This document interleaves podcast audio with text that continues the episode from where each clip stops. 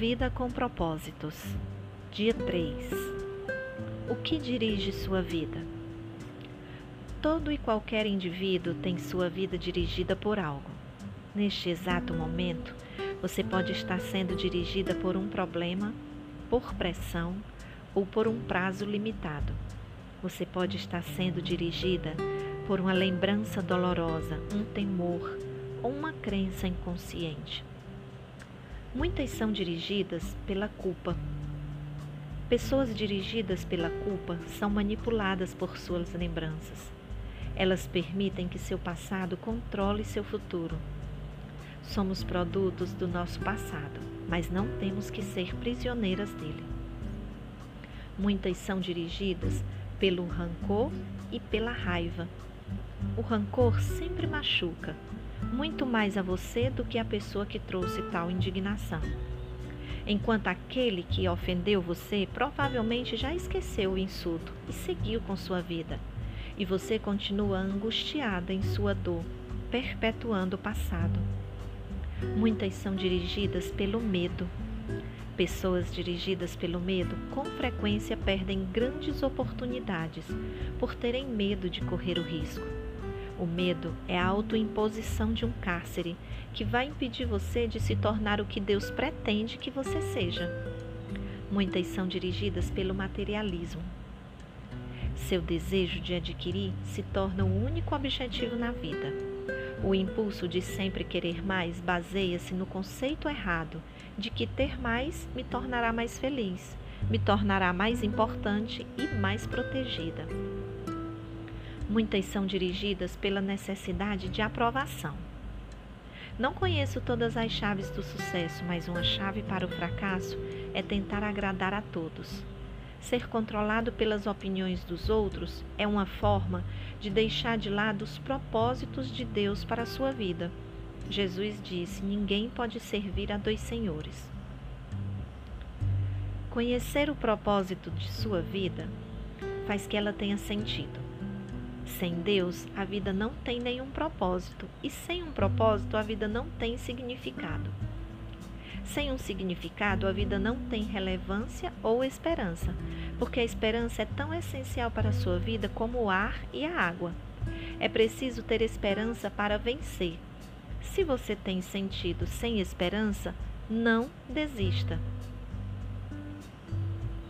Conhecer seu propósito simplifica a vida.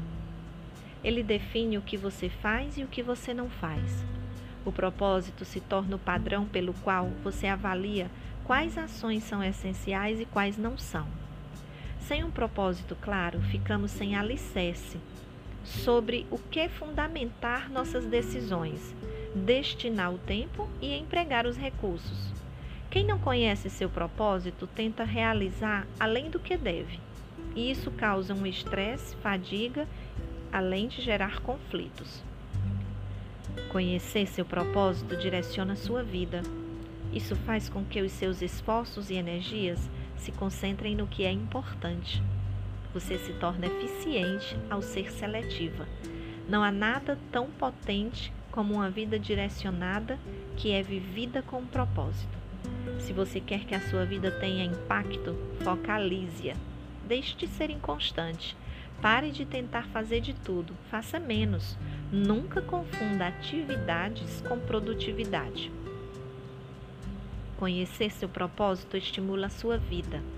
O propósito sempre produz entusiasmo. Nada traz mais rigor que um propósito claro. No entanto, a paixão se esvai quando falta um propósito. É normalmente o trabalho sem sentido e não o excesso de trabalho que nos esgota, solapa nossas forças e rouba o nosso prazer. Conhecer seu propósito prepara para a eternidade.